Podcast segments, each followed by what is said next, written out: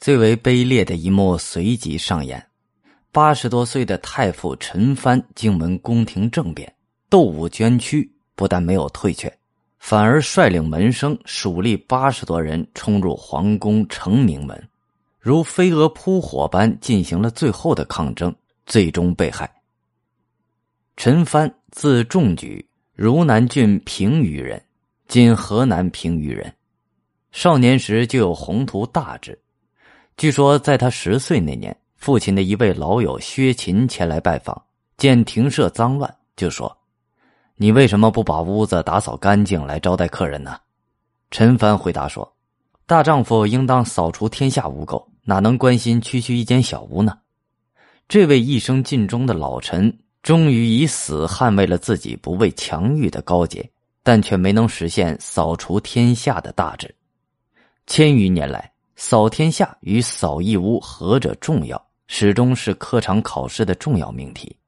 假如陈太傅和窦大将军能够更加细致周密一些，以扫义乌的态度来扫天下，也许这悲剧就不会上演了。只是历史容不得假设。天下乃是汉家的天下，天下的主人姓刘。如果主人像泥鳅一样不离开污泥，而陈蕃们仍然执意要扫除这污泥，那么被扫除的只能是陈蕃自己。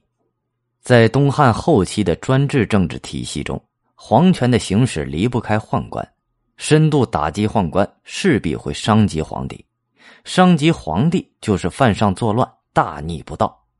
所谓的投鼠忌器，就是这个道理。陈蕃、窦武和清流派士大夫的悲剧，也正是由此而来。对于年仅十三岁的汉灵帝来说，要让他完全理解建宁元年八月那个灯火通明的夜晚的波谲云诡，显然是不现实的。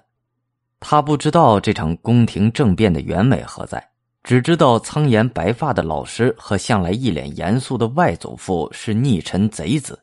是噩梦中出现的魔鬼，只知道温顺和蔼的宦官勇敢的扫除了魔鬼，保护了自己。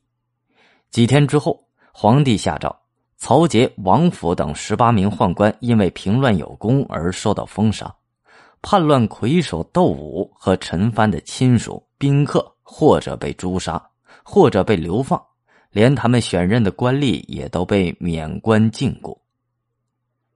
窦武、陈蕃结成的反宦官集团被宦官集团轻松击败，原因是多方面的。他们以简单粗暴的方式把所有宦官作为打击对象，不但引起了窦太后的反感，还使原本彼此不和睦的宦官们团结起来。还有一点很重要，窦武之死固然是由于士气仓促，而陈蕃赴难的过程中却没有得到多少士大夫的援助。显然，清流派这个群体并不是官僚队伍中的主流，他们与普通官僚之间存在着不小的距离。